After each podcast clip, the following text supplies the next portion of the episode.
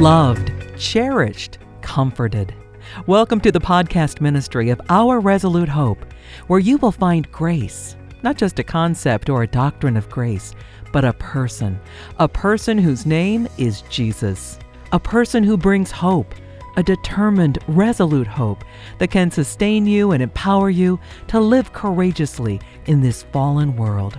Join us now as we learn more about Jesus, our Savior, our Lord, and our life. Hi again, friends, and welcome one more time to the Our Resolute Hope podcast. I'm your host, John Russin. I'm here with my dear friend, Pastor Frank Friedman. How you doing, Frank? You recovering from the hurricane okay? Yes, sir. Clawing out of it. Uh, we uh, miraculously got spared. It was heading right at us, but moved about 50 miles east very rapidly. And we were on the west side, which, as you know, having lived here, is the good side. Somebody asked, said to me, Boy, God loves us. I said, Yeah, he just doesn't love those people east of us. Being sorry. facetious, of course. yeah, I know it. But you know, your comment about being right in the bullseye. I've lived there for so many years and seen so many storms and so much pain and so much loss and so much suffering. My friend, this is going to fit right into our conversation today. And friends, if you haven't joined us for the past couple of episodes, uh, we're in the middle of a series that's a little bit different. We're talking about Frank's new book, new as in coming really soon, so it's called uh, Finding God in the Gray, The Path of Pain. Frank, tell us a little bit about why you wrote that book before we get into our conversation today. Sure, John. That's a, that's a I'll do that real quick. A lady called us up. She's from another state and asked if she could meet with Janet and myself as she was going through some really deep struggles. And we met with her over dinner, and the Holy Spirit granted her some truth and some freedom but it was very insufficient. And so I sat down to write her a letter. And as I was writing, it got to be about a 10 or 12 page letter. And I thought to myself, hmm, I think rather this should be a book and we'll expand its influence beyond just this one lady who's in pain to the community of pain. And then I sat on it because, as you know, life will be life. And then Janet gave me a plaque. And the story behind it, of course, I think we've told already, but the plaque said, Grace sat down with me until I could walk again, which is basically what God did in my life and has done in so many people's lives. And the Holy Spirit nudged me with that plaque to get after this and get it done. So it will be out soon. And we're so excited that hoping that the Holy Spirit will use it as a tool in the hands of hurting people to lead them to find God in a way they never knew him. Amen. That's something we all need. And listeners, one of the reasons we're doing this is that uh, we know that uh, while some folks will be able to purchase a book such as this, many will not. And so mm-hmm. we are slowly going through the basic outline of the book so that you can pick up the main points if for whatever reason you're not able to get a hard copy. So that's what we've been focusing on the past couple of episodes. And we're going to continue today. A brief summary, if I can, Frank. The first week, we basically talked about pain, the prevalence of pain in everyone's life. And then last time, we talked about common responses to pain denial, shock, and the way we minimize our pain how the church has really not been very helpful in, in, uh, in being a hospital, in dealing with people who are hurting. And I want to begin today with I'll give you a heads up, my friend. I'm going to ask some very pointed questions. So you're going to be on the spot. Okay. Okay. And so uh, I want to begin with this statement pain really is a given if you've lived any time in this world. You've experienced undoubtedly physical pain, pain in relationships, emotional pain, some disappointment, rejection, loss of someone you love or something valuable to you. It basically comes with life in a cursed world, living with a bunch of lost people. So I want to ask you if God loves me immensely, my friend, and I know he does, why does he allow it? And I'm going to just turn the mic over to you. Oh, my goodness. John, that is in fact two of the chapters in the book. And one of the things I think we wrestle with is in Father's word, the revelation of who he is. And in his word, he says he is infinite love. He loves us not because of us, but because of himself. He has to love, or he would violate his nature. Psalm 119 says he's good and does only good. But then you have many passages in scripture that says he's working all things after the counsel of his own will, not good things, all things, which would include bad things. But if he's good and loving, then certainly he's not the cause of bad things. And that's one of the things we go after in the book because we would agree with that. In God, in the New Testament, says there's nothing evil in him at all. So, how does he allow it? And people have been trying to answer that for centuries. And some people focus on his sovereignty and basically come up with an answer like this Well, if you got cancer, it was God's will. If your child died, it was God's will. Deal with it. Well, my heart and my mind rebel against that. And I'm sure yours does too. Oh, yes. but on the flip side of that is those people who say, well, it's just the fall of man. So we're in a fallen world, and the world is full of sinful men and women. And so the bad that happens to us is just a consequence of the fall. Well, that doesn't satisfy my mind or my heart either, because it doesn't do justice to the nature and character of God. Because if he is good and loving, and he is, and if he's all powerful, and he is, and if he's on the throne of the universe, and he is, then the harsh reality for us is he could have stopped it and chose not to. And a lot of people, John, don't want to go there. And I say we have to go there because otherwise we're going to violate the nature and character of God. And people at that point say to me, well, how can you harmonize all those attributes of God? And my answer, I don't think people like, but I think it's truth. We don't harmonize them. It's too big for our brain, but it's not a problem for an infinite, omnipotent, omniscient God. And I think what we have to do is look at who God is, not how did this happen. So rearrange the words from an HOW to a WHO and seeing how big he is, good he is, loving he is, sovereign he is, fall down before him, worship him. Instead of fighting against what has happened, receive it and say, Lord, I need you to get me through this. Um, if I could quote, we spend a great deal of time in the book on Job. You know, this is basically what happened to him, John. He finally broke down in about the middle of the book and cried out for some answer. And God said to him, Gird your belt, son. We're going to have a man to man. And then God asked Job questions. And I'd never done this before, but there's actually 77 questions. I never knew that. I thought there was like 12 or 15, but there's 77. And not a one of them Job can answer. Uh, yeah. And, and I don't think God asked them for Job to give an answer. I think he gave them to show Job, do you realize who you're, you're questioning? And Job, it had the desired response. He said, I used to say that I knew you, uh, but now my eyes really see. I hear all this, Frank, but I'm going to arm wrestle with you a bit. Go ahead. Okay. And I'm going to speak from an experience, a lot of experiences in my own life. You made the point that, you know, God could have stopped it, but he didn't.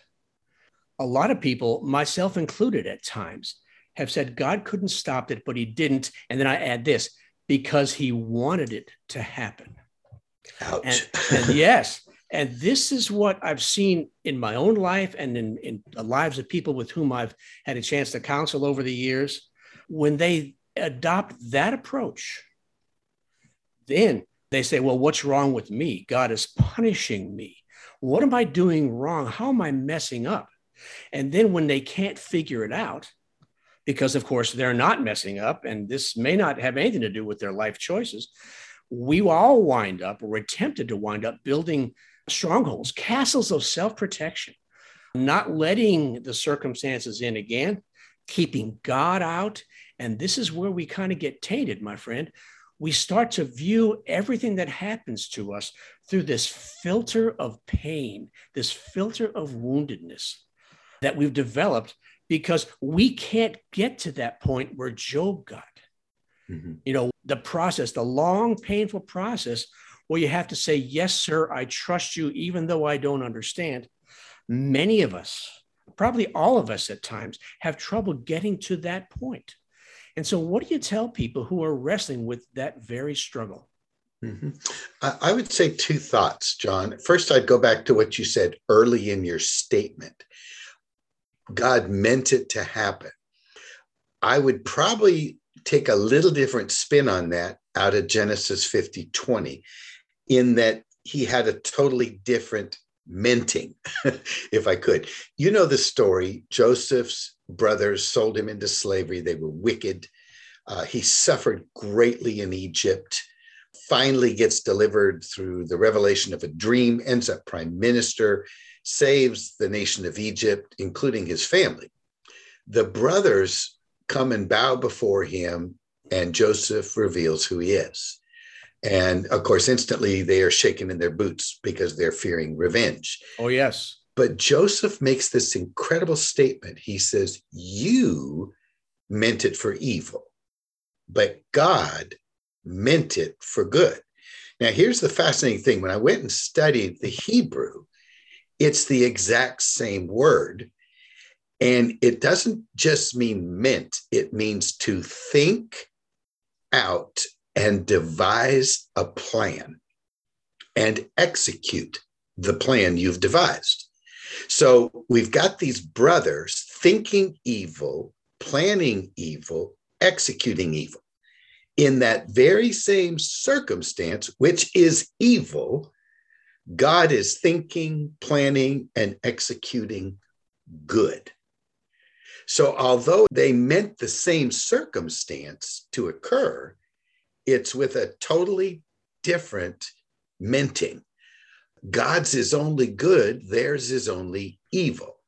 And out of that, I've, I've coined a phrase that I use with people, and that is God accomplishes his goodwill through the often evil will of man. Now, again, that's a struggle. How do I come to grips with that?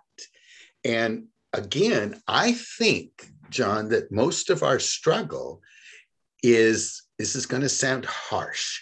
I don't usually use this word with people, but I'd use it with you. It goes back to pride. And you say, wait a minute. Well, I, like I said, I don't use those words with people. What I use is this instead. I think what you're struggling with, my friend, goes back to Genesis 3. Remember the temptation. In the day you eat from the tree, you shall be as God. So if I'm going to be as God, then I should have the answers. And we forget that there's only one God and he has the answers. I don't. And you know, it's this this same principle, John. It's so very hard but I think this is why Paul called faith a fight. And, you know, in First Timothy 6, he even used the word in agony. And they don't translate it that way, but they should. We are entering into a journey of agony to look at pain, feel pain, feel loss, and yet in agony, reckon that God is still good and going to bring good out of this and even allowed it with good intention because he was minting, if you will, a totally different plan. And Habakkuk, you know, the Chaldeans were coming and they're going to wipe out Israel. And, and Habakkuk cries out and, and God says, trust me. And so he's looking at this wicked people who's more wicked than Israel and going to come and judge Israel. And it doesn't make sense. So he sits down and he starts to recite all that he knows about God. You're omnipotent, you're omniscient, you parted the Red Sea, you made the sun stand still. And as he takes his eyes off of the circumstance, off of himself, he sees God. And he basically says, Bring on the Chaldeans. Now, I love his honesty because this isn't a sickening, syrupy smile on his face. Boy, I'm trusting God. He actually says, There's trembling on my lips and decay in my bones. My body is not in line with my will to trust. My emotions are not in line with my will to trust. But because faith is a vision issue, it's really, it really is. It's a sight issue. Where are your eyes? And yeah, I know scripture says faith is trusting what we cannot see, but it's faith is really putting your eyes somewhere. Right. And he's putting his eyes on God. And he says, I don't get it, but I believe. And you know what, John? I'm almost moved to tears here, but that's the same exact thing that our Lord Jesus did. Oh, yes. I don't want the cross. Is there any other way? I mean, that's agony. That's that's emotional turmoil. And then he says these incredible words, nevertheless, not my will, but yours. And you know, the real thesis of the book, John, if I could synopsis it into a phrase, there's purpose in our pain. Because there is a God that we are in covenant relationship with, there is purpose in our pain. We may not see it, we may not feel it, but that purpose is good and the good is coming. And it's a hard road. That's an agonizing road. It certainly is because we focus on uh, the here and now. You know, you do, I do, we all just look at our circumstances and make decisions about whether it's good or not good without really uh, asking Father to give us his perspective because sometimes uh, he'll bring to mind verses like Romans 8 28. You know, mm-hmm. all things are in the process of working together to bring good for me. Mm-hmm. Uh, and so, this thing that seems like an absolute nightmare, my father can actually actually use that uh, to bring life, to bring praise and glory to Him through this, mm-hmm. if I will trust Him through it. My struggle, all of our struggle, tends to be, uh, oh no, this nightmare, I need to fix this. But sometimes, as you know, my friend, with your daughter and with hurricanes, sometimes they're just problems you can't fix. No. And you have no choice but to fall on your knees and say, Father, I'm done. I'm tapped out. I mm-hmm. need, I need here. Well, John, I think you've hit on a huge, huge context today because what I find the church doing is trying to figure this out. And if you're going to do that, you're eventually going to misrepresent God. You're either going to focus too much on his love and neglect his sovereignty, or you're going to focus on his sovereignty and neglect his love.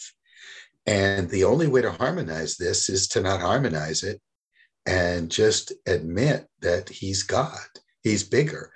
You know, there's a very key verse in the old book.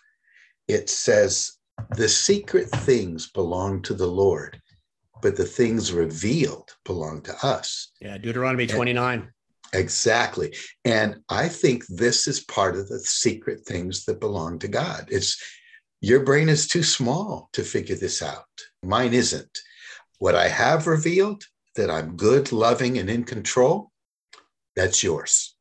And because that's true, trust me, even though you don't see, even though you don't feel. And you know, that's not going to make the pain go away, John. Oh, no. Um, and I think that's the second thing the church is doing. They're trying to fix people. And I really believe that this is hindering us from full ministry.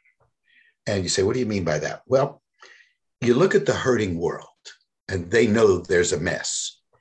Well, they look at the church and they see this plastic face with the plastic smile and say, God's in control and everything's great. And it's dishonest. But what would happen if we really became conformed to the image of Jesus?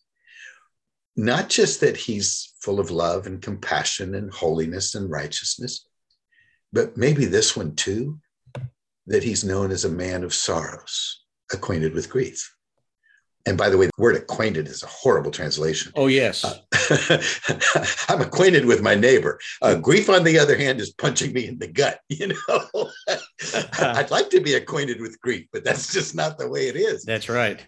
But if we would allow ourselves to hurt and be honest about it, I think the unbelieving world would look at the church and go, huh, they hurt too, but they've got something we don't have. And I think that if that were to occur, uh, the church would really become a dangerous entity because we'd offer an honest appraisal of life with an honest declaration of who God is and wants to be to hurting people. Amen. True indeed. You know, my friend, you mentioned Jesus twice. And so I'm going to bring up a point speaking to our big brother, and what he suffered. You know, we don't know much about uh, his childhood. We know about his birth, and we have a few glimpses while he was growing up, but not much. Luke 2:52 has this. Jesus increased in wisdom and stature and in favor with God and men. And I used to think that this word that's translated increased would bring to mind like you plant a seed and a little seedling emerges and it grows steady and strong up to the sun. A great word picture in my mind.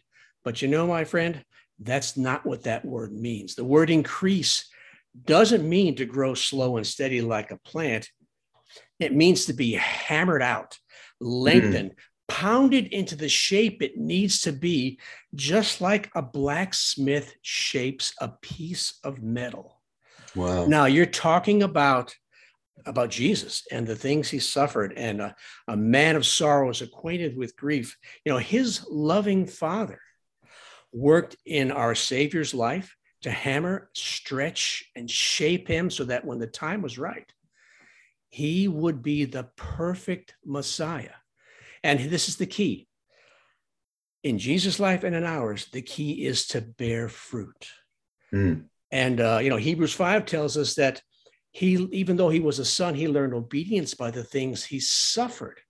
Mm. And so, uh, our Father in heaven didn't spare his own son. And that phrase, didn't spare, doesn't refer only to the time on the cross, it refers to his entire life when he suffered so that he could be perfectly suited, perfected, Hebrews 5 says, to be the perfect Savior so that he could bear the fruit our Father wanted him to bear. And my friend, you and I are part of that fruit. And so if we take the idea of our suffering hammering us into the shape our Father wants us to be to bear his fruit for his kingdom, maybe that's a tack we can take to help us see our suffering a little differently. What do you think? Boy, that's huge, John, because as I was listening to you, I had this thought. If the teacher, Jesus, learned obedience through suffering, and yet we have many, many teachers out there saying, oh no, you come to Christ and it's this float through life that's putting us, the students, above the teacher. If you know what I'm saying, it, we we cannot be spared what he was not spared if we're going to be fully conformed to his image. Luke 6:40 says when we're fully discipled, we will be like the discipler. So if he had to go through suffering, then so would we. There's no such thing as this Mr. Rogers new covenant, a name it, claim it economy of grace. Jesus said, In this world, you will have tribulation. He said, Marvel not when these things come upon you. You know, James, various trials are coming. Peter, don't be surprised. So we should be almost looking. I don't want to say looking. I don't want. No, I don't want no, no. I don't. I don't want to search for it. No. Uh, no, but we should be prepared for when it comes. That this is not something strange, but embrace the second half of what Jesus said. When he said, In this world you will have tribulation, he said, Be of good cheer, I've overcome it. And so when our suffering comes, I think what Jesus is saying there is, You come to me, and I will be the overcomer in you and through you over what has come against you. And boy, we've got biblical proof for that. You know, we've got Romans 8, where he says, Nothing can separate you. And all these things, you're more than a conqueror. And my favorite passage would probably be Second Corinthians 4, where Paul got real honest. I love Second Corinthians. This, this is the epistle he said he opened his heart. So his other epistles are his mind, but Second Corinthians 4 is his heart. And he said in chapter 4, death comes at us every day so that purpose clause isn't that interesting purpose in the pain that the resurrection life might be made manifest so as death comes from the outside in the life that's in explodes inside out and overcomes the death. We weep with triumph in our tears. We carry pain but we stand and walk courageously. And that, John, is a very dangerous man or woman because it presents an honest savior to a very harsh world. Oh boy, what a comment. As you're talking, my friend, I'm thinking about Jesus' time in Gethsemane, where he sweat, as it were, great drops of blood, and he pleaded out to his father. You've already mentioned this. Not my will, but yours. You know, sir, is there a plan B? Uh, what's behind door number two? Let's check that out. But when he says, not my will, but yours, I think, my friend, this is the ultimate fruit of his life of hammering, stretching, and shaping that he suffered. And, and in a sense, to my mind, he says, Sir, I trust you. I'm not really sure that I understand, but I grit my teeth and I trust you. So Let's saddle up. Let's move out. What's next? And then he comes out of the garden a very different man mm-hmm. than he was several verses earlier. His mind is set on his father. He's decided he's going to trust him uh, no matter what. And he just proceeds through. And uh, that's the same journey that our Father has for each of us. Thankfully, we don't have to suffer all he did, but we will have to suffer. Mm. We will have to suffer loss. There will be pain. And basically, his life will be manifest in us when we say, Yes, sir, I don't understand, but I trust you. Mm. Uh, let's saddle up and move out. Yeah. You know, if I could use your language, John, we're in plan A. Plan A has come into our lives. Otherwise, God wouldn't have allowed it we look for a plan B. Let's escape. Let's get out of this. Oh, yeah. And instead, what we're really saying is go back to plan A and go to the Father and say, All right, let's do this together and reveal to me what this is all about. And like you, you also said, circumstances didn't change we mentioned Jeremiah in the book of Lamentations. And oh, yeah. of course, Lamentations is a book a lot of people just never read. I mean, yeah. even the title is scary. Yeah, what a name for a book. It's like walking into the bookstore and saying, I'd like to have all six volumes in the series, uh, Weeping and Gnashing of Teeth. You got them all? I'll take all six. yeah. And, but there's a hidden jewel in that book. It's chapter three. The story, of course, the Chaldeans have come, wiped out Jerusalem. There's death, there's ashes from the burning city. And he's sitting down in all this and he's lamenting and he's believing all those lies we talked about earlier. God is against me all day long. God god hates me. You know god's like a bear in ambush. He wants to devour me. And but then there's an interesting thing. Right around verse 19 he says it twice. Remembering my sorrow all the day long. Remembering the sorrow all the day long. So where's his mind? Where are his yeah. eyes? On his circumstances. Then he says this but this one thing I recalled in my mind. So he sets his eyes differently. And he says, Great is the faithfulness of God, and his mercies are new every morning. And from the rest of that chapter, he is exulting in God and praise and joy. And the key word above all words, hope. I have hope. Oh, yeah. And the circumstances didn't change. He's still sitting in the ashes and they're covering his skin gray and he, there's people dead all around him. But Jeremiah changed. He's a different man because he's tapped into God in a way that he had not been tapping into God before. He uses a phrase, Frank. Says, The Lord is my portion. Mm. And you know, I love that because when we suffer pain, loss, rejection, we tend to look at everything that we used to have that we don't have anymore and we grieve its absence. Mm. But what we don't tend to do right out of the box is look and say, well, what do I have left? Ah, I have this left. I have the Lord left. He is what's left to me. And He is more than enough compared to mm-hmm. everything that I lost. So that phrase, His portion, I think we mm-hmm. don't, we don't as a church today really embrace the fact that the Lord is our portion. Mm. He's ours and He's everything we need at the moment that we need it. Mm maybe we could change and add some synonyms although the holy spirit does a great job of word choice. But the lord is our supply. The lord is our sufficiency. The lord is our everything. You know we could just run with that. The basic idea is he wants to be all that you need. Amen. Which is basically what paul said in philippians 4 my god will supply your need. He'll give you the strength the hope the peace even when your soul is in turmoil and all you can do is lay down and cry. Yeah. He will be there.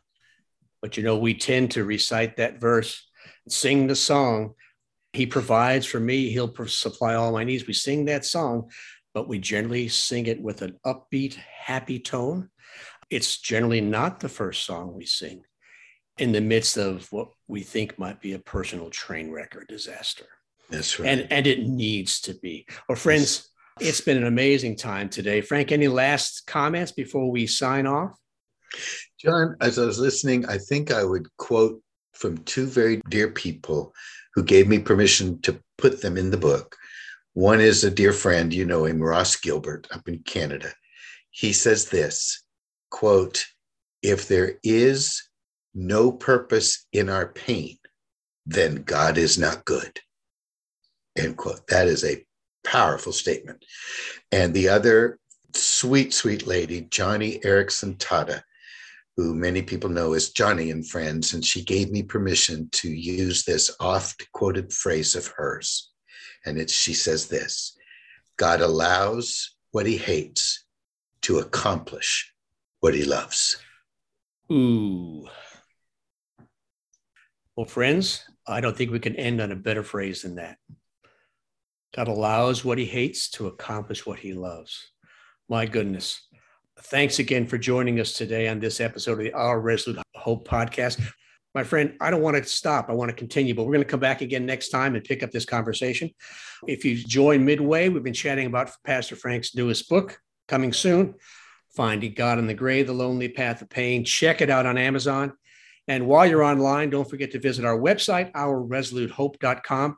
And please take a few moments to browse around, check out the references and resources we have available. Pop us an email, sign up for our newsletter. Let us hear from you.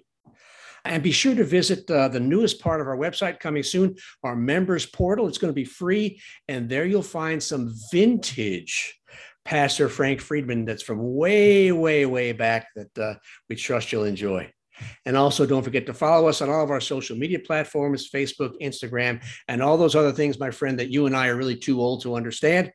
And finally, as always, we close with this reminder from Hebrews 6 that we, all of us, have a hope, a living hope, Peter calls it, a resolute hope that's an anchor for our souls. So today and always, choose hope and choose Jesus. Thanks for listening. We trust that you've seen Jesus today. And you know that no matter what you're facing, He offers you Himself, His own life. He wants to live His life with you, in you, and through you as you trust Him and walk by faith in this troubled world. You've been listening to Our Resolute Hope podcast.